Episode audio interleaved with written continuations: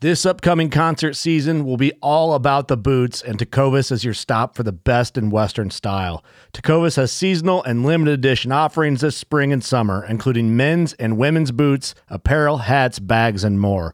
All Tecovas boots are made by hand in a time honored tradition with timeless styles that are always on trend. And Tecovas has first wear comfort with little to no break in period. It's hard to find this level of comfort paired with this level of style. Stop by your local Tecova store, have a complimentary drink or two, that's WCB style, and shop new styles. The smell of fresh leather and friendly staff are at your service. Many stores even have leather custom branding to make your boots truly personalized. And with regular live music and events, there's no in store experience like it. If you can't make it into a store, just visit tecovas.com. That's T E C O V A S.com. They offer free shipping on all boots, as well as free returns and exchanges, and ship right to your door. Go to tecovas.com and find your new favorite pair of boots today.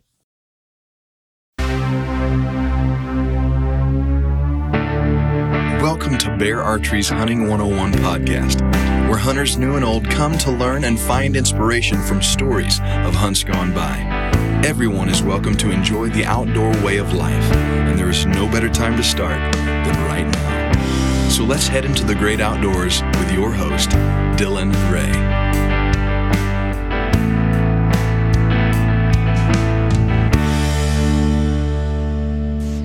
Welcome to Bear Archery's Hunting 101 podcast, as always, presented by our good friends over at ScentLok.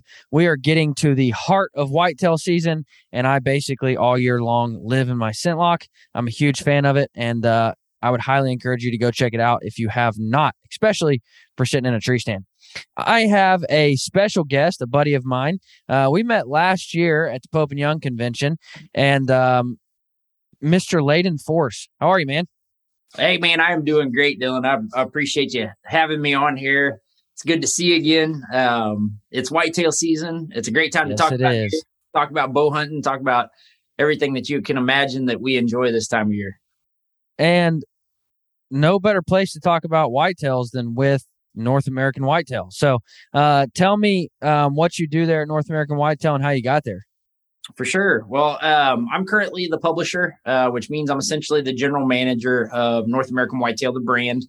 Um, I have a couple other brands that I, I, operate in the same capacity for Gundog Magazine and um, or Gundog the brand, and then also Wildfowl. Um, but North American Whitetail is is how we made the connection and met at, at Pope and Young, and very involved in all three on a daily basis. Um, within North American Whitetail, I'm also the producer and and host, co-host mm-hmm. of um, North American Whitetail TV. Um, so it's pretty busy schedule, uh, and I, I, enjoy every bit of it. Very fortunate to work here with this brand and all three brands, and and man, just work with great people um, at those brands. Whether it's you know Haynes Shelton, our editor in chief at, at North American Whitetail, or Blake Garlock, our associate editor, or, or even our editor emeritus, um, Gordon Whittington, that's been with the brand for over 38 years now, right down to Kali Parmley and Skip Knowles at at uh, Gundog and Wildfowl, respectively. So it's pretty cool, pretty cool gig, man.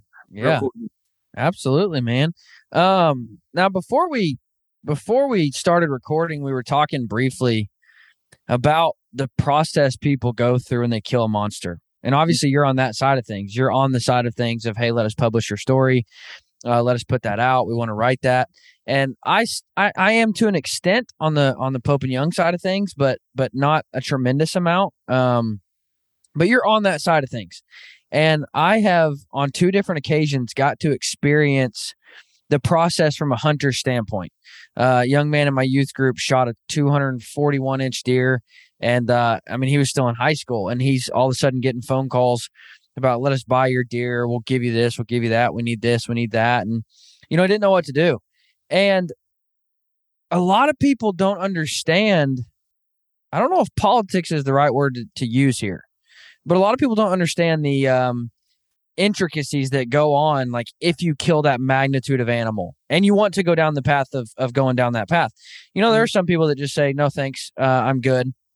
Uh. But if you choose to go down that path, a lot of people don't understand the intricacies of that. Like, you know, people just think like, oh, they got awarded a new world record. Well, like I can tell you from experience, if you get awarded a new Pope and Young world record, you probably flew to a special panel, got it measured by a by a panel of judges, and then it went through a process with the director of records um, to be verified as the new world record, and then you know, I mean, it's it's a big process of of coming to convention and then our our our special panel in in April and I mean it's a big process to say new world record.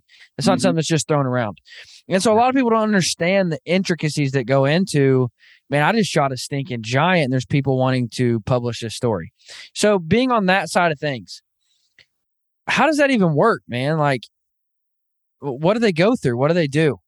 Uh, they they to the point of what we were talking about is uh, it can be a lot it can be a, a whole lot, and not just with you know the individuals that are hoping to tell your story, uh, like we do here at North American Whitetail, but you know to the extent of those involved in the industry, and and um, you know I, I think there's probably a lot of perception around what it means. And a world record's a lot different than a state record, but they're both equally important. And in some cases, you know, just a top five deer in in the yeah. area with the weapon of of choice um, is a big deal, man. And it yeah. differs from Pope and Young to Boone and Crockett, you know, and we'll just say for general sake, archery versus firearms, right? In in a method of take because Pope and Young has a biennial um, event. Uh, Boone and Crockett has a triennial event, so their panel is every three years instead of every every other year. Right. Um, so there's a lot that can happen in that time period, and and you know there's there's just a lot to it, but it can be very overwhelming. And um, you know I think that there are there is some perception out there that hey, if you kill a state record, you're going to sell that deer for a hundred thousand um, dollars. And I, I don't I don't think that's 100% accurate. And right. um, you know, every once in a while, sure, somebody might we might be involved in in a conversation where somebody would bring up a price that they were offered by by uh, a manufacturer maybe in the industry or a collector or maybe just some guy that wants to buy your deer and have it on display because he has some type of, of history with that deer maybe you know a, a guy that's well well off and he was your neighbor and um, just so happens that he has shed history for the last three years with that deer, and he agrees to buy you replicas for the rest of your life, but he wants the the original deer that you maybe took on your side yeah. of the fence. You never, it just you never know who might be interested, and in some cases, it might be worth ten thousand dollars or fifty thousand dollars to somebody. It always just kind of depends on who who the offerer is and what they're offering, and um, but that's not the case with every big deer that's killed. Uh, you know, and I can I can confidently say that, you know, that, you know, if it's, if it's a top five to 10 deer, you know, you're probably not going to have a, a $10,000 check waiting for you, unfortunately. Right. But, you know, I think for most of us, that's not what it's about anyway. But, uh, but that that does come into existence um, at times, and you know, I've, I've just in the last week here, I have a good friend that took a took a, an outstanding deer a mile from my back door where we're sitting right now. He that deer was killed within a mile of where I'm at, and he took it with a recurve, and it's a you know it's a 200 inch deer. Um, and it's going to be quite an impressive deer. And and he just called me a little bit ago. We talked about the opportunity of potentially writing about it at North American Whitetail, and he was open to the idea. And and I went and took his pictures on Friday, um, Friday evening, and had the opportunity to get some real good pictures and really document, you know, such a special animal, man. It just right. such an unbelievable animal. But he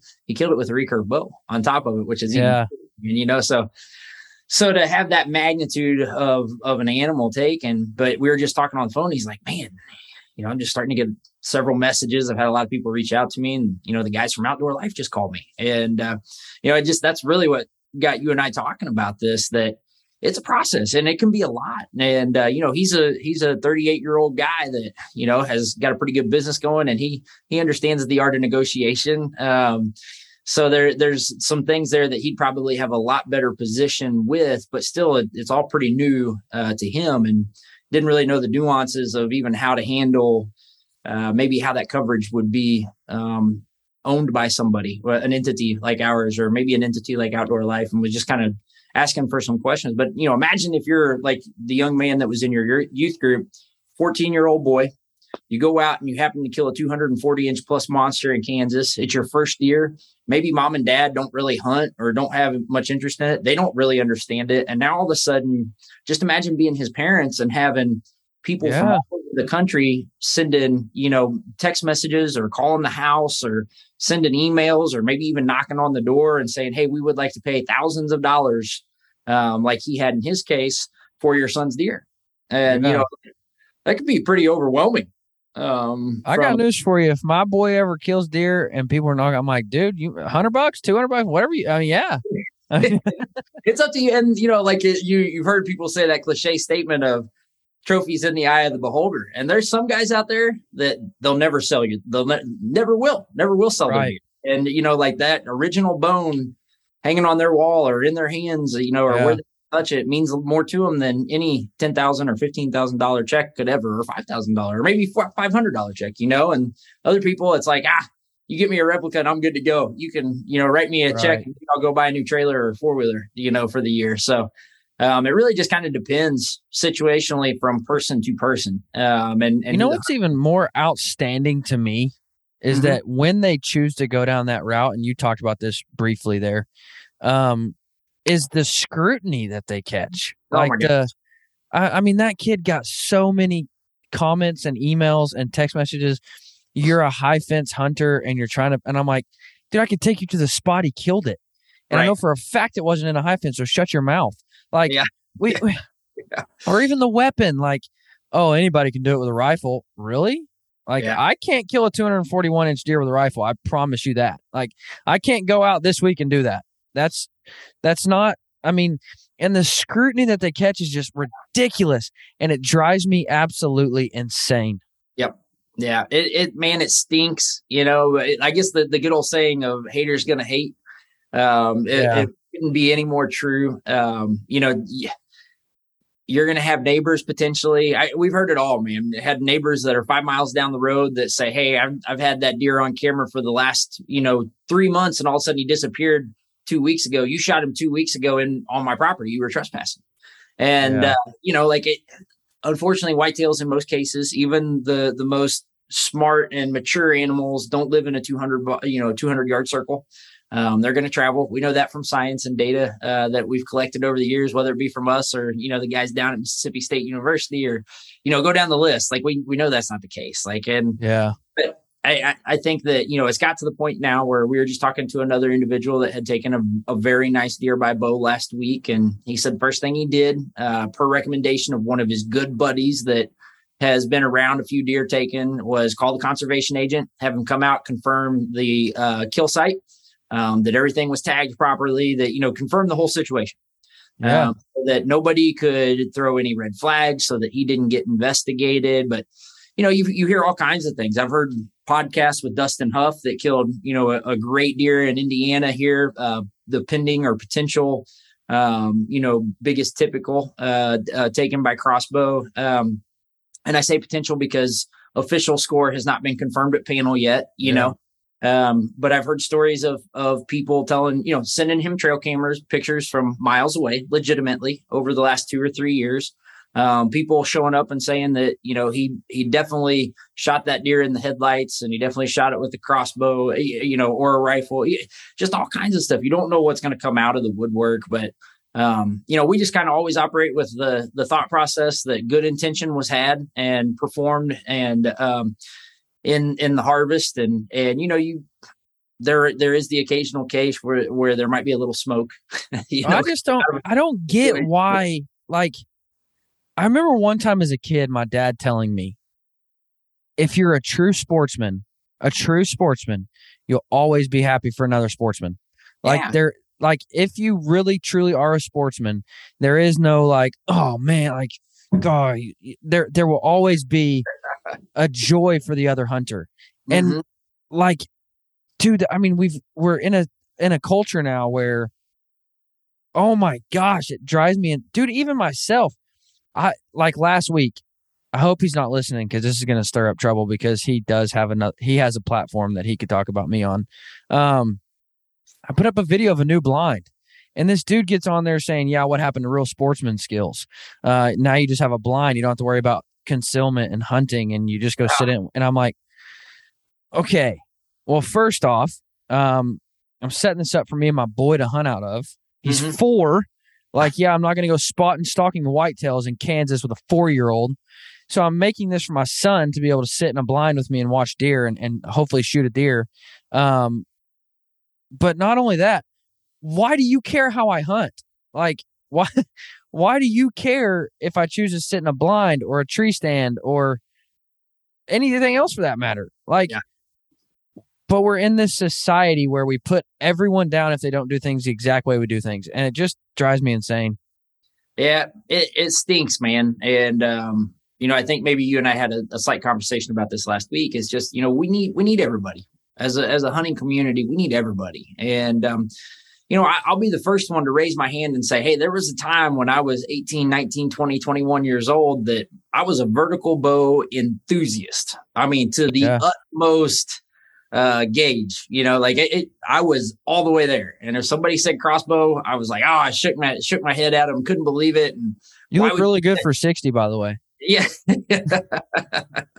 thank you uh but i like i i you know i say that there was a time period that i thought that way and i feel bad about it now and Right. it took was life experience with me because I had a grandfather that, you know, had raised me to hunt and was a big, you know, influence in my life, whether it was quail hunting behind his bird dogs with a, you know, a 12 gauge or a 20 gauge, or whether it was bow hunting. I can remember like his bear bow is still hanging on the the rack at his house Yeah.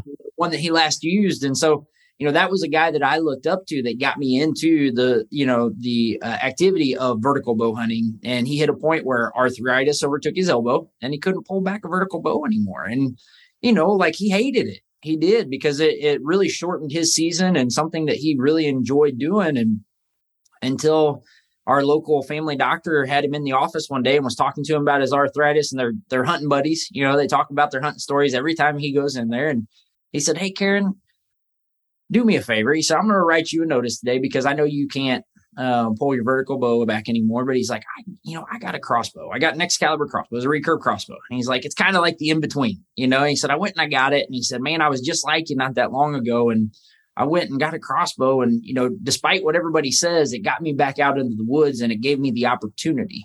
And Yeah. uh, you know, Grandpa kind of, he, "Ah, I don't know, you know, and then he he ended up convincing himself just to go try it.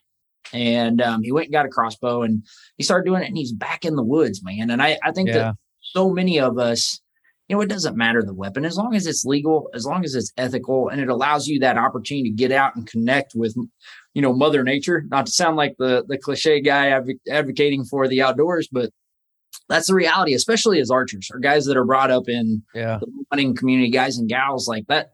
That's our biggest attachment nine times out of 10 is that, that, you know, I would say I'd like to call it intimacy that we have with the wildlife and the outdoors and what's going on when we have a stick and string in our hand and the closeness of that whole experience. And, and that, that got him back there. And I, I quickly had to change my mind on things because that was a, Right. you know, I loved and cared about, still do to this day. And and he's still crossbow hunting to this day, you know, over 10 years later, 15 years later. And, you know, it just really opened my eyes. And I, I went on to work for an archery manufacturer and crossbow manufacturer. And so I get to hear a lot more stories like that, is what I'm getting. Right. There's time period, like I said, I was that guy that was like, what are you doing? This is crazy. You know, it, and I really wasn't thinking about, I wasn't taking myself outside of my shoes and putting myself in somebody else's shoes and walking a mile, you know, and Well, We yeah, and that's what like I, I think there needs to be that that that time in every hunter's life where they realize the way I do things is not the only way. And the Right. way I do things is not necessarily the right way. Like there is no right or wrong way to enjoy hunting. And and you know, I walked into to to uh a family get together the other day and I was wearing a Three Rivers archery shirt Mm-hmm. and their slogan is is uh, traditional only, and it said traditional only. And one of my cousins, we're we're good friends, hunting buddies. I knew he was joking, but he looked at his son. He said, "See, son, this is what we call an elitist," and and he knows good and well. He knows good and well I hunt Yeah. the compound too, but he was Yeah. being funny. And I thought, you know what? That is exactly what's wrong with the hunting community, though. Not not me and him. I I knew he was right. joking. No, He knows, but uh, I thought that's exactly what's wrong with the hunting community because if somebody says traditional only, then the compound hunters get mad, and if somebody says "I- it's crazy, dude, like there's no right or wrong way to shoot a deer. No. Absolutely not. Just go out and enjoy hunting. Go out. It doesn't mind. It doesn't matter if you hunt from a blind or you're spotting and stalking buck naked, like my homeboy who made a had to make a comment. Like Yeah. it, it it doesn't matter how you're hunting, dude. There is no right or wrong way. Get out there and enjoy hunting, and certainly don't put other people down for the way they do it.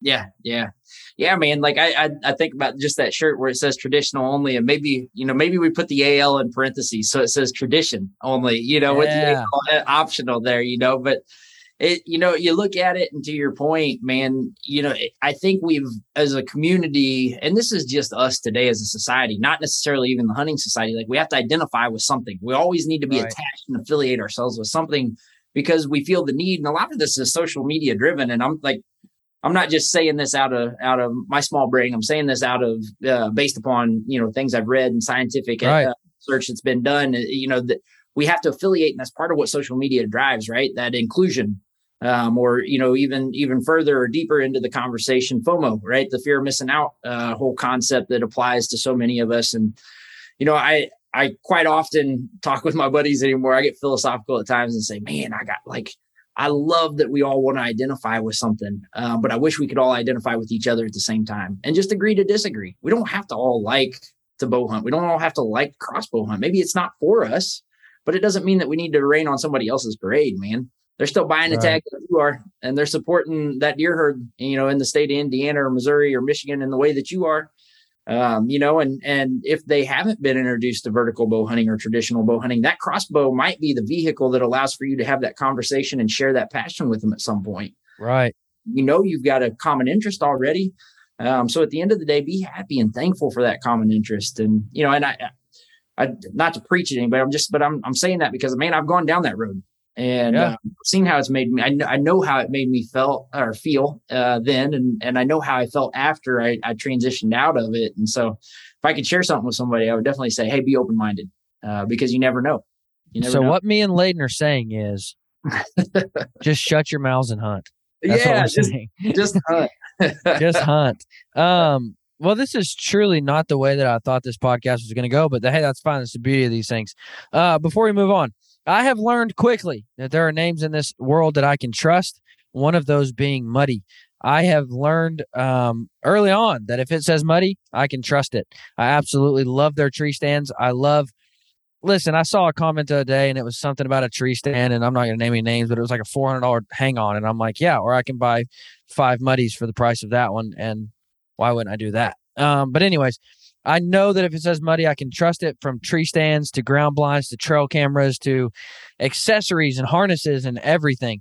Guys, Muddy is has been around forever. They're a name you can trust.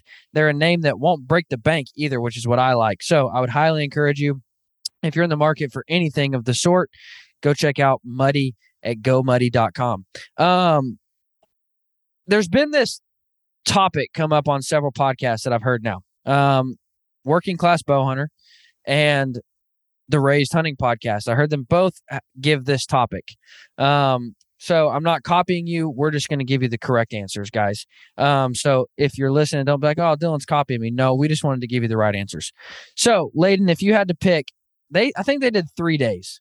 If you okay. had to pick any three days to hunt, if you had to pick any consecutive three days to hunt and kill a big buck, what would those three days be?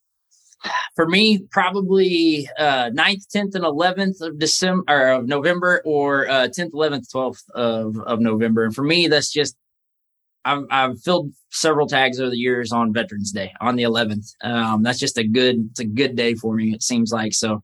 Any three days in that area right there. Um, but I, I'll tell you, if you wouldn't have said consecutive, I would have said September 1, November 11th, December 31st. nice. Know? Okay. Now, does it change? Hit their their topic went a little further. Does it change if that's one particular buck you're trying to harvest, or if you're just trying to kill any any big buck? Does that do those three days change? They do for me. Definitely. Yeah, definitely. It definitely so, does. Are those are those dates you given for any big buck, or is that for one specific buck? I would I would say any big buck. If I'm yeah. going into a new area and not familiar with a yep. certain deer, um, and you know not trying to to target a specific deer, then yeah, those it's any deer. Um, but yep. I mean, if it's a specific deer, it's you know you're waiting for that that uh, perfect moment, perfect wind, perfect activity time period that you know based on your research and and yeah. history that animal that when he gives you that opportunity, you want to make sure you're in the right place, whether it's September 31st or or December the 2nd. Um, you want to make so sure. My answer is for any big buck is November 7th, 9th, 8th, and 9th. Mm-hmm. Um, or actually, I'm going to change that. It would be November 8th, 9th, and 10th because, as I told you, I had a kid born on November 7th. Yeah. So that's out of the picture for me. So um, I'm going November 8th, 9th, and 10th. Now, that's for any buck. Um, that's for, I just want to kill a big buck. That's for those, that's those days. Now, here's why uh, because it's early enough in the rut to where bucks are going nuts but Mhm. there's not so many does in heat that I can't communicate with them. I can't call to them. I can't entice them. If I push it back in November, say a week, two weeks into November, every doe in the world is in heat. And this is for Kansas specifically, where I hunt majority. Every doe in the world is in heat. There's does running around everywhere, and bucks are chasing them around everywhere. I can call to them, doesn't matter. I can rattle, doesn't matter. I can have a decoy out, doesn't matter. They're already chasing a hot doe. Why would they leave that doe to come to me? Um, now, if it's early November, the bucks are getting fired up, and there's a few does that are fired up, but they're cruising and running around looking for does. So if I can make them think that I I have a hot doe over here, then I can pull those bucks in. Um, so any big deer, it's November 8th, 9th, and 10th. If I have one specific buck that I've been trying to kill, I'm going like December 20, 21st, 22nd. Um, late, late, late in the year. It's frigid cold. It's dumping snow. Bucks are trying to put back on weight. They're hitting food sources really hard. And at that point in the game, Bucks are super, super patternable uh, Mhm. because they need food. Um, they're going to be hitting food sources consistently. So uh, Bucks are just really easy to pattern in that time of year. For Uh, or in or in the really early part of the year. Um, but I don't like hunting in the heat, so I'm going late in the year. So, um, yeah, if there's one specific buck that I'm trying to kill, it's going to be late in the year, and Mhm. uh, and I'm going to get him over food is what's going to happen.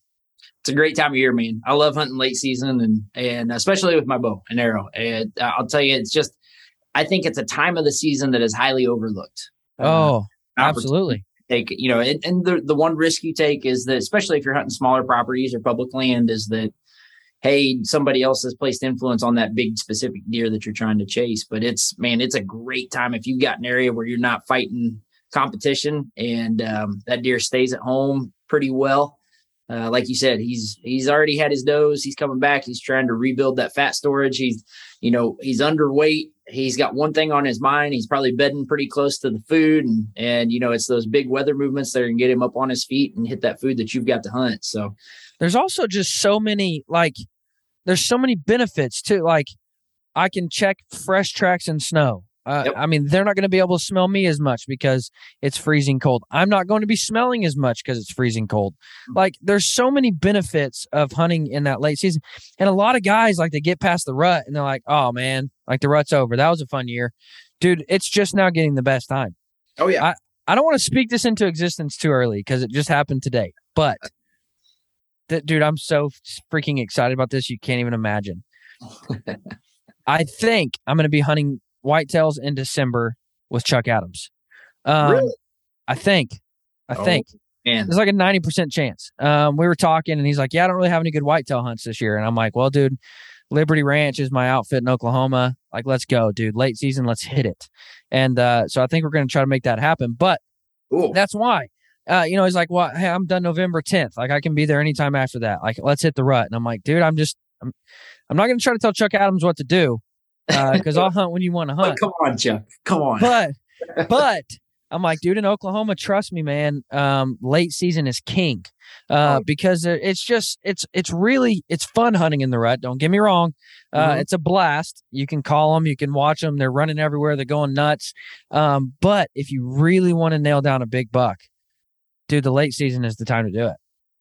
for sure. Yeah, it's a, it's a great time. I like I telling you, South Dakota is a place that I I love to go. Western South Dakota is a place that I love to go in the late season um, because you can see a long ways. You can put eyeballs on here. You can find that buck, and then you can put the you know put the story together on them. And we've had Yeah. some hunts over the years hunting that way, um, specifically with bow and arrow in December. You know, and and back home, like man. We get two tags in the state of Missouri, and and um, if I didn't put it together you know, during the early season, I'm still hunting those deer in December and, and even into January. Our season ends January 15th. And Now, my favorite time in Missouri, I always schedule Missouri December like 5th through the 10th, uh-huh, uh, because I really like in Missouri hitting that second rut. the second Okay. rut. Yeah. Seems like that first week of December, man, you'll always, always, if you start pulling in, if you start throwing some soft grunts out there, uh, some weary grunts like, man, I'm tired, but I'm trying to nail her down. Um, yep. Seems like you always find that buck that that'll come into that.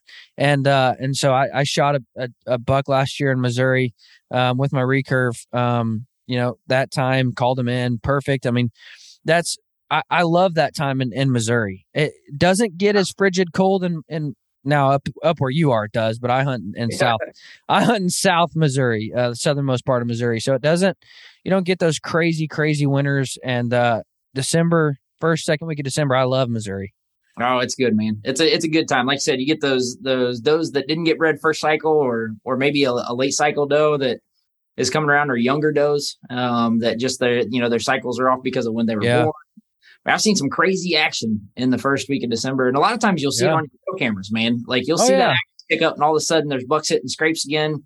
You know, around that time period that you just uh, stated, and and if that's the case, like, hey, it's it's not like the full blown ruts on again. Um, but if you've got guys hitting scrapes and you can see bucks chasing does in your trail camera, like it's a sequence of the seek phase, um, get out there. Uh, it's a great opportunity opportunity to capitalize on what's going on in you know the deer's ecosystem. And if you're lucky enough to have that going on on your property, man, go capitalize. Well, that's what like I don't remember when it was. Um, I don't know, maybe like 2018. Um, I was in Missouri and I see a buck full on chasing a doe, and I'm like, what in the heck? And it's that time. It's like December 10th, 11th. I'm like, what in the heck? Like he's full on chasing. And uh and you can sometimes trick yourself into thinking like, oh, it's full blown rut. Right. But don't like don't trick yourself into thinking that. Just trick yourself into thinking, man, there was a couple hot does left and it got that buck fired up. And yep. if I can tell the other deer in the area that there's a couple hot does left, then I'll pull those bucks in. Yeah. Yeah. Yeah. It's a it's a cool time because you never know. Um and you I mean, just in the way that deer work, you never know what deer is going to be cruising uh, cruising through on his way to uh, to seek out a new food source or whatever it might be there in December, and he happens to catch wind of, of her trail or catch wind of her, um, or or see and audibly, you know, take a cue, um, hearing the sound of a chase uh, phase, you know, uh, or process where bucks tending right, and he sees, you know, all the activity. They'll visually cue in too, and they'll do I that. have no science. I have no science behind this. None at all. but I don't rattle that time of year um, because I think it can be a deterrent to bucks sometimes because they're so tired, mm-hmm. they're so weak, they're so just beat down from the from the full rut. Um, that a, a fight almost pushes them. They're like, I don't want to fight. Like I don't, I don't have the energy. I I can't exhort that much um, into that, and so I actually I don't rattle in that time of year. Um, maybe I'm wrong. You know, maybe somebody can shed some light. But I just think you know Bucks are tired and and they want easy sex. They don't want to have to fight over it. now I, I, think there there's a lot of uh, I'd say there's a lot of credibility to what you're saying, um, and I, I, would say that because to your point, you don't know what the herd dynamics are there at that point in time. You don't know who's moved in that's a more dominant deer. You don't know, um, you know, what deer that already is existing right there in that social herd that has kicked its butt. You know, you might have a great four year old, but there's a six year old around there that whoops up on him every time he comes around. Yeah. And you know, maybe you're cueing in on that four year old or that three year old because that's your target buck and you rattle and he decided enough of that. He's already kicked my butt. I'm going to go hang out on the next 80. Yeah. Um, you know, and so that's not a bad thing. You know, you yeah. usually tell those deer, those deer have pretty, uh, I would say readable body language in most cases. And I would say you've probably built that opinion off a little bit of experience. Uh, yeah. Some- now I will say like during, during and I also didn't think this was going to go to late season hunt tactics, but it did. Um, during the full rut, I'll use a posturing decoy, um, a postured up uh, Dave Smith decoy. It's what I, I love using during the full rut. Now, again, I don't want to have a super aggressive looking buck out in late season, so I pull that decoy. I don't use that come December uh, because again, I don't I don't want a buck to see that from a long way off and think I'm about to go whoop this guy's tail. Yeah. But I, I, what I use is the Montana decoys, little pop up, you yep. know, like the little flag decoys, and I'll use a buck with a doe laying down beside him. Um, and now that other buck, all he sees is, man, he still has a doe with him. Like he still has a, a, a doe bedded up. I'm right. gonna go get that doe. Um, so just a couple things to to note, man. Like to to yeah. to remember for the late season. We're a long way from late season. Uh, there's a lot of hunting between now and then, but a lot of hunting. um, But I love somehow- it. yeah, Your point. yeah, man. And there's Uh, I'll tell you another cool, and I think you are you know Danny Ferris, Ultimate Predator Decoys. I do. Yeah. Okay, so Danny's a good buddy of mine. He used to work at you know the work for the parent company of Outdoor Sportsman Group, and uh, worked at Bowhunter Magazine. and Still is involved in some regards, but he owns Ultimate Predator Decoys, and you know I, I'm not the only one that's that's seen his hunting tactics as of recent with his decoys, but I I started to use them the last couple years, and one of the best hunts I had was uh, about the second week of December. Into the first week, I just come back from South Dakota and um, unfortunately was unsuccessful there. But came back and Danny and I'd been talking. I was like, you know what? I'll go try it. I've got a three a three D decoy that I set out in the field. I set up in the fence row under a cedar tree. Had a uh, tending buck set up on the stake behind me, and then I had um, actually it was a camera tripod, and then I had a doe decoy on my bow with bow pod on my on my bow. And I sat up there and thought, eh, you know, we'll see how it goes. And uh, so I, I put that out on the edge of a big bean field that could be seen from you know about a quarter mile around and I hadn't been sitting there for 20 minutes and all of a sudden here came a two-year-old and that two-year-old circled right out I mean just perfect right out to where he he tried to quarter on the uh, 3D decoy um, because he apparently saw that he was posturing on something and came out got quartered to him giving me a broadside shot the whole way out to him and then he turned and boom locked into my uh, my tending buck and and doe decoy on my bow and it was like, holy smokes, it works. you know, to your point, and there you are at, at 25 yards on the ground with this, you know, this buck that has just come into the decoy set. And so it's that's definitely opened my mind in regards to hunting tactics, you know, whether it be late November, early December, or even Yeah. into the season sometimes. And all right, one of the best decoys to the point of this, not to take away your conversation, but one of the the best decoy stories I've ever heard and I've seen it, and you might have even seen it, but it was the very first episode of North American Whitetail TV. And Greg Miller, a very accomplished bow hunter, he's hunted all over the East and the Midwest and the Prairie States, but he went out to Wyoming and he was hunting early season, September 1. And um, he actually used a decoy to draw the attention, a 3D decoy to draw the attention of these deer into an area that he could only get a tree stand up in this one specific area. He couldn't get it all the way over to where they were at. And so he thought, "Hmm, I'll try a decoy, get a get a setup. And they're curious animals by nature. Let's see if by chance they come to to my decoy. And they did. And he killed a really nice buck. Um, September, the first week of September with a decoy. Um, Wow. Just, just by playing on their curiosity, you know. So Yeah. No, I uh that leads me to a new topic, but before we get there, I got to give a shout out to my friends over at Season Report. Um Laden, I would highly encourage you do a whole write up on Season Report because it's absolutely phenomenal. Um seasonreport.com is an online hunting almanac for all things hunting. You can log in and save down by down to the county where you hunt. And you can see all of the rules, laws, regulations, bag limits, season dates. You can see everything for that county on one easy to use, easy, to understand platform. My favorite thing about it is I can see it on a calendar view. So I can look at season report and pull up all the counties I hunt in.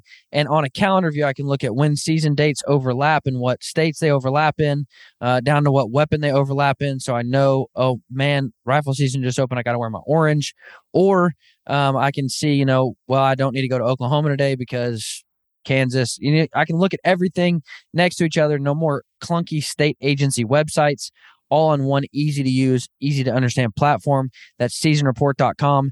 And it's just 10 bucks for the entire stinking year. It's the best 10 bucks you'll ever spend on hunting. Use code all caps hunting 101 to get that entire platform for just $10 a year. I use it literally every day during hunting season. So I would highly recommend you to go check it out. Um, Laden, what is your what is that number one thing that I had doubts about it, but it stinking works in hunting? Like you, you said that about a decoy. You're like, man, this works. Like I've had that so many times. Like about, dude, I had so many doubts about this, but holy crap, it works. Yeah, I, man, I would tell you um, two things, and they're both scent related. Uh, both things are scent related, and there's Mine is too. yeah okay so I, I look at it and the first one and man i hear so many talk about this tool specifically and that's an ozonics unit Um, and i was a huge skeptic of it um, and, and just didn't like man you know you're talking about spending half what i did on a bow or one third of what i did on a bow depending on the model or unit you're buying and i just could never get myself convinced to do it. And i had a buddy that was like look man i'm telling you it works. The second you see it work that that aha moment you're never going to go to the woods without one again. And and uh, I had he let me borrow his for a week, and I took it out the very first night. Um, was hunting a spot that I was very familiar with. There was a matriarch doe on the farm that had her own little social group of five other does and, and a couple fawns, and they walked directly downwind of me. Um, and I hadn't been in the stand for 30 minutes. It's September the 15th. It's, you know, 90 degrees here in the state of Missouri. I've been sweating all over the place. And um, I'm not going to say they were directly in my my downward scent path, but they were in my scent cone for quite some time. And there was no way that they they didn't have an opportunity to smell me. And I saw her come right to from 100 yards right to the base of the stand at one point, and she could smell like something wasn't quite right but she she wasn't blowing and she'd stick her nose up you know and do what they do lick her nose and try to try to clean things up a little bit and get a better whiff of what was going on and, and moisturize her nose a little bit and she just never she never spooked she never blew and that was the that was the old girl that for two straight years every time i had a new stand and she figured out i was there she would blow until i got i moved the stand right So I'm just curious why you didn't put an arrow in her yet. well i was hunting a specific buck and i saw him that night and so i was trying not to screw it up Ah, but to your point yeah i missed if she blows, she goes, dude. That's That's that's exactly right. She should have been already. But that, that for me was like, hey, you know, a lot of guys talk about big mature bucks, but big mature does can be just as oh my gosh. the world going on. If not more. If, not, more.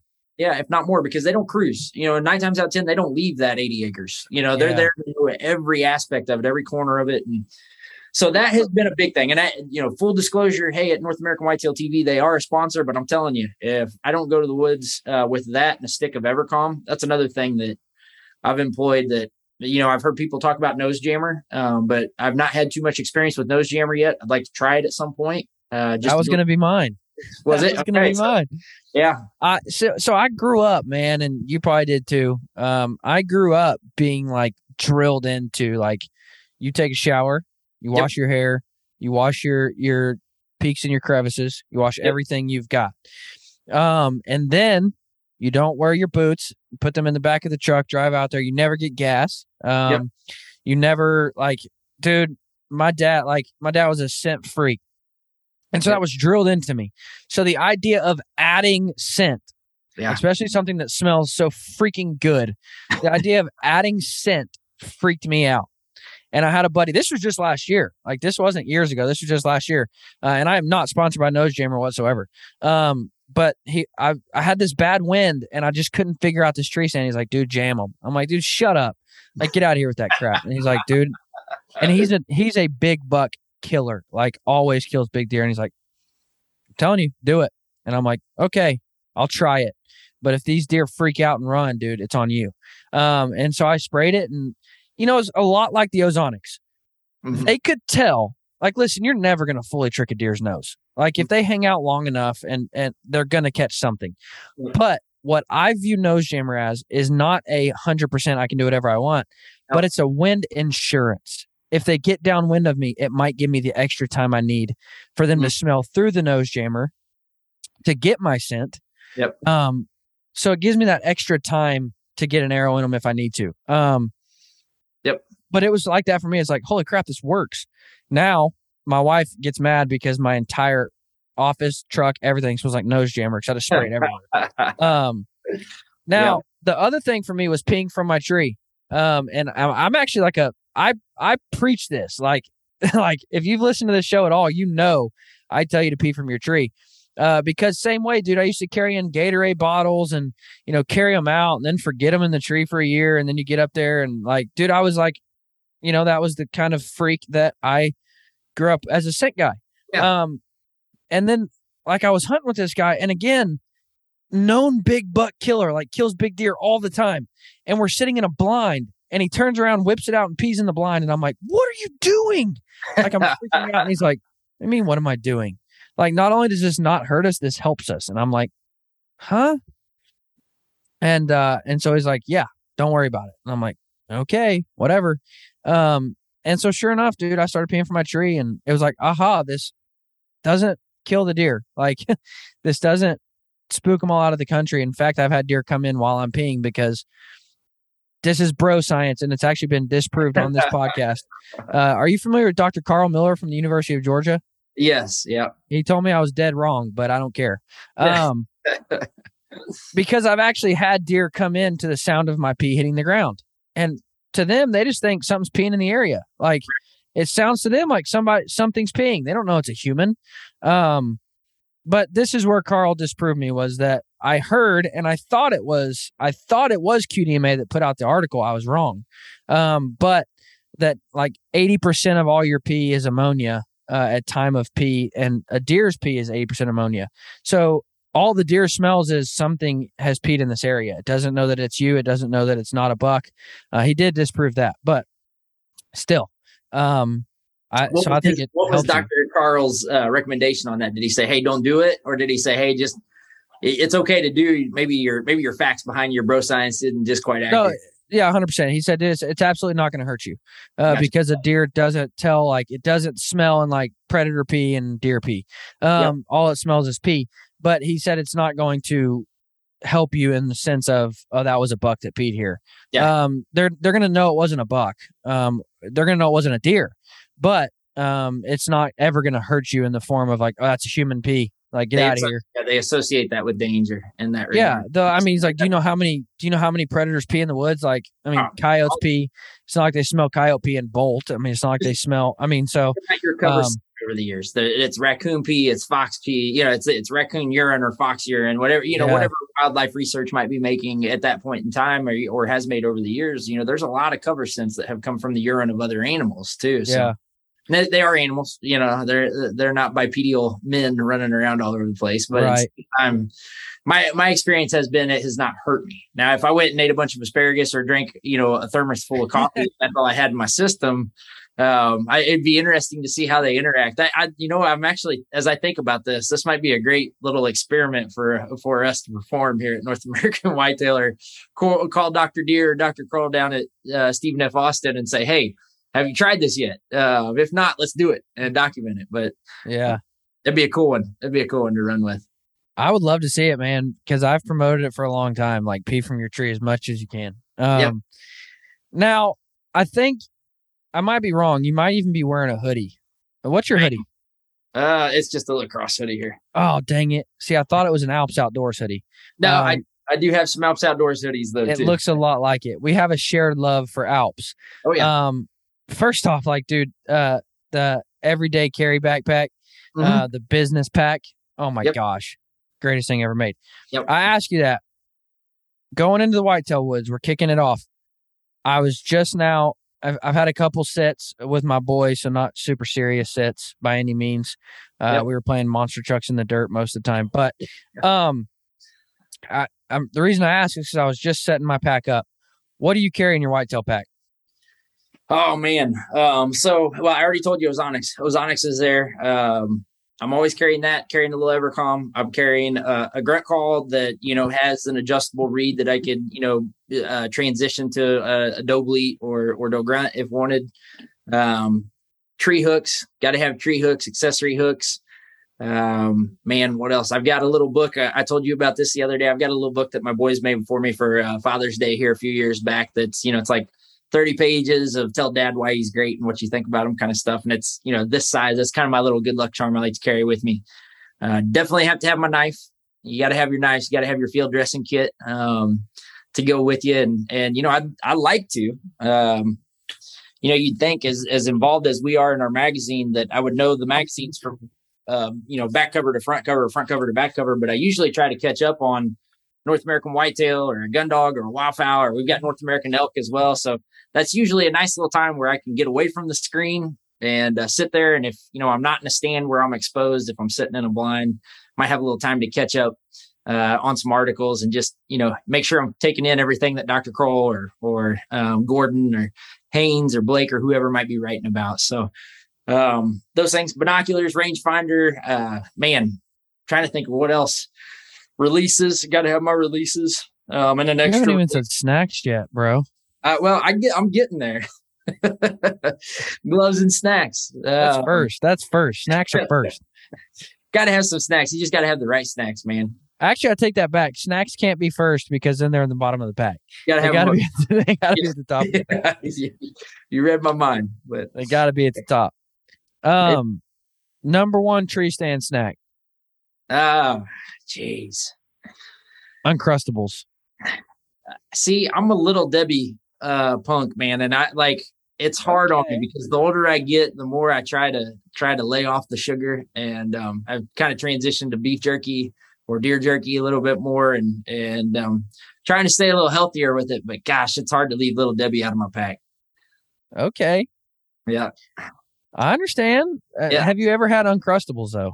Oh, Uncrustables are great. They're in our freezer right now. I've got three little boys, all under the age of, of 10. So don't think we don't have Uncrustables and Hot Pockets in the freezer. Yeah. I, uh, one time I got in trouble. I was headed out. Um, I was going down to Oklahoma for four or five days and Mm-hmm. I just mm-hmm. grabbed the whole box, like from Sam's industrial box of Uncrustables, and left. and uh, and I quickly got a phone call from my wife. She's like, "Are you serious? I got to get the kids ready for school every day, and you just took their whole lunch for the next week and a half." And I'm like, uh, "Well, it's my lunch for the next week and a half too, sweetheart." So. And I'll tell you the other great thing that the kids eat all the time are these uh, little applesauce squeeze packs. Have you seen? Oh yeah, yeah. Oh my! Oh yeah, those things are awesome because then yeah. I'm like I'm not stealing their Go-Gurt or you know like uh, Trix yogurt or anything along those lines. I've got applesauce that 100% healthy and organic, and I take them right out and they fit into the pack. They're quiet. That's a that's another great snack if you're not using those applesauce squeeze uh, containers. Now, pro tip: you have to on an uncrustable. You mentioned quiet on an uncrustable. You got to take them out of the package. They come in and put them in a Ziploc bag. Uh, because those packages will kill you. Um, trust me, like I've been there, done that. Um, but sometimes the snacks are more important than the deer. Um, so, uh, Laden, I ask every single one of my guests, what's Fred Bear is big on his field notes. So, what's one tip you have for us? One quick field note uh, that you've learned over the years that I can take and make myself a better hunter with? Pay attention and that's something that has taken you know a little bit of maturity. I'm a long ways from being mature but um, it's taken a little bit of maturity to to start uh, taking note of is just pay attention. And you know i you, you, probably laugh at me but i've been bow hunting now since um, the age of of 16 15 so um, it, i was actually it was just before i turned 16 that i, I first went out and started bow hunting. Um, and it took me almost 15 years to to notice like native browse. Uh, walking through the timber and I was hunting a piece of public ground in in Nebraska with my bow. It was five and a half years ago. I guess it'd be five years ago this season. And um, man, I was standing in an area and and I was off the edge of an alfalfa field that was actually on that walking ground. I was like, man, why are they not coming to the alfalfa in September? I just can't get it. I don't understand it. And I'm I'm standing there just beating myself up on this piece of public ground and I just kind of look down and I see what whatever that little shoot was that was growing in that part of the timber and uh, man, it's like, oh, it's been browsed on, huh? I start looking around, and everywhere around me, it's all browsed off. And I went, oh, light bulb. And it just made me think, man, so many times I walked because it, as, as deer hunters, you know, unfortunately, the the media, um, in some cases, we talk about the very attractive things that it's your we, fault. Yeah, yeah, hundred percent. We are. You know, we talk about the alfalfa, and we talk about the soybeans, and we talk about you know the mineral or we talk about the you know whatever supplemental feed it might be and and we we so often overlook the native components of forage that you know just take place or acorns. We'll talk about acorns but yeah. we'll talk about you know a nice tender shoot that comes up and so I, it just like light bulb i went man for years i've overlooked that. And sure enough i sat there the next morning and there were does everywhere. And you know and i wasn't 150 yards from from where i was. I was just down below it in the bottom and that's where they wanted to be. They wanted to feed on that native browse right there and so I, I, I, say that to say, hey, pay attention. Make sure that you're taking in your surroundings. When you get into an area and you watch a deer, nine times out of 10, what they're doing, probably 9.99 times out of 10, they do out of intention. Um, yeah. So pay attention to the way that they're they've got their nose in the air when they walk into the field, the direction that they approach that field into, what what way the wind's blowing, what the temperature's like, like all those little things can help you put the the puzzles together on a big you know whitetail or mule deer or elk uh, a lot quicker if you'll take the time to to take note and maybe even literally take notes on what you're seeing. Yeah, deer are creatures of habit, um, and sometimes people don't get that. Like I was I was explaining it to somebody like this. They're a new hunter, and they were asking where to hunt early season versus late season, mm-hmm. um, or middle of the rut. Uh, you know that type of thing. Like where do I hunt on my property? And I just told them this. I'm like, listen, if you want to kill a human, like if you were hunting humans, you would yeah. not go. You would not go to the beach on no. Christmas Day. No, uh, because it's gonna be freezing cold. Nobody's going to the beach. However, if you want to kill a human and you go to the beach in the summer, you got a plethora. Right. Um, same is true. Like same is true for like if I wanted to kill a white girl, I would go to Starbucks at 7:30 a.m. Like that would be where I would go. I wouldn't necessarily go at 2 p.m. because they've already got their coffee and went to work. Um, think about it like that with deer. Like deer aren't that much different than humans. They Mhm. need the same things we need. They need food, water, and shelter. Right. Um, so they're going to be focused on those three things. And then if you think about it, like, you know, I, I just try not to overcomplicate it. And I think, man, if I get done with a big, big workout or a big run or whatever, first thing I want to do is go eat because I'm hungry. I'm depleted. I need, I need food in me. The same as uh, now we're talking about, or earlier we are talking about late season. The same is true for a deer. They just Mhm. got done with a month long workout and fighting and running and and having sex and I mean crazy amounts of energy for a month straight. The only thing they want to do is eat. So go to where they're eating. Um, you know, if it's pouring snow, I mean, think about where you would be. You'll be shacked up in your house. Um, a lot of times deer are going to be shacked up. Oh, I was going to say that you mentioned that story about um being able to see a long ways off with in in South Dakota. Um, I actually really like if you're a still hunter um, or a spot and stock hunter. Um, those late season times are phenomenal because you can see deer bedded down a lot better because they're not bedded down in brown stuff; they're bedded down in white stuff, so you can see them a Right. lot better. And then you can walk a lot quieter. Um, You can move a lot quieter on snow. So um, again, I, I got off track there, but um, Okay. To that same point though i would tell you like you know you're talking about one of the big things i learned out there was hey when i first got out there i was so you know itching to go itching to send that first arrow through a mule deer that like hey i saw i saw a buck i went after buck. I didn't i didn't stop and say okay wait time out. Look at that buck. What are his surroundings? Where's the wind? What's he bedded by? How's he bedded relative to other deer? And that's something that over time you know i started to learn like hey when i'm out there hunting mature bucks nine times out of ten they're bedded with the, the wind at their back and where they can see out in front of them. So they can cover themselves from behind with their nose. They can cover themselves in front with their eyes. So how does that Yeah. dictate how you approach? Well, you can't approach them from behind because they're going to smell you before they ever see you. You can't approach them from in front because unless you have a landscape advantage, because they're going to see you before you ever get to within bow range. And so maybe it's a lateral move or it's a 45 degree angle where you can maintain that wind direction, yet stay out of sight for them, you know, and so there's a lot of things and you can learn a lot about what's going on. So you see that first big buck and you see that, you know, he's bedded in that area. Uh, let's say it's a, it's at a, a south facing hill at that point in time. It's December, right? It's probably gonna be a south facing hill. Um, but you also see what he, he, when he gets up, what's the first thing he browses on? Um, and is that a plant that you, you see a lot of, or maybe you just see little Yeah. bits and that's why he's there, you know, because he can get up, browse in security right there by it, and then he'll move to that destination food source yeah, you know so there's a lot of things to you know to your point my point that that hey pay attention you know take note of what's going on because you can learn a lot without ever having to go through the process of messing it all up you know before you learn Right. You learn more from the bucks that you screw up than the bucks you kill by Oh, yeah. far. Oh, Like, yeah. I- Yeah. You normally don't learn a lot of stuff from deer that you kill. Like No. you, you normally don't. Um, because what you're doing when you kill them is you're implementing what you learned on the last ones that you messed up. Um, but man, when I come home and I'm like, dang it, dude, I saw three deer and I blew them all out. Like I messed them all up. Like then you're like, well, maybe that, maybe this is why. Maybe, maybe this is what happened. You know, maybe. And so you start adding all those things up. Then you put them all together and you kill a big buck. hmm for sure for sure Guys, before we go, I am picky about the nonprofits that I support, but the John V. Mesh Memorial Scholarship is certainly one of those. Um, John V. Mesh was a firefighter in the Kansas City area. Shout out Missouri. Um, firefighter in the Kansas City area died in the line of duty. He had a strong passion for getting kids involved in the outdoors. So his brothers started a nonprofit uh, to host these events around the country to get kids started in the outdoors and to raise money for their scholarship, which is going to send one kid through college who's pursuing a career in conservation or law enforcement or um, park rangers, things of the sort. So, guys, I would highly encourage you to check out the John V. Mesh Memorial Scholarship at johnvmesh.org. Laden, thank you so much for coming on, my friend. It is always a pleasure, always a joy to talk whitetails for sure. Oh man, thanks for having me. I appreciate it. And, and to you know the point of what you just said, it's always a pleasure to to spend some time with you, man. Thank you for the support and uh, everything that you're doing to help share the message of North American whitetail and um, Now, giving us. before they go, where can they find North American whitetail? So NorthAmericanWhitetail.com. Um, you can go to our Instagram page, uh, our Facebook page. You can catch us on the Sportsman's Channel or Outdoor Channel as far as TV goes. Uh, we just signed a distribution agreement last year. The networks did with uh, Hulu. Um, so we're the official outdoor networks of Hulu Live Plus.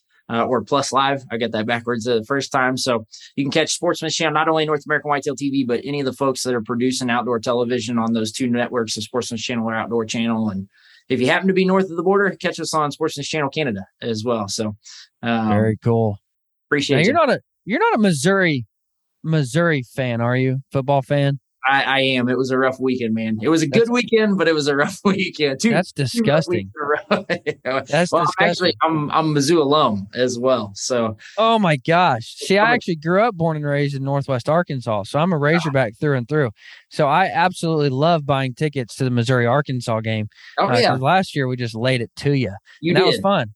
You did. That was fun. Yeah. Um, I'm just glad to hear you're not a Jayhawk fan, man. I, no, like, no, not at I all. I love Razorbacks, not Jayhawks. not at all, man. Uh, I love. I live in Jayhawk country, um, but not at all, dude. My father-in-law yeah. is a Jayhawk, and uh, you, you never hear. Dude, they're the worst fans in college, like by oh, far.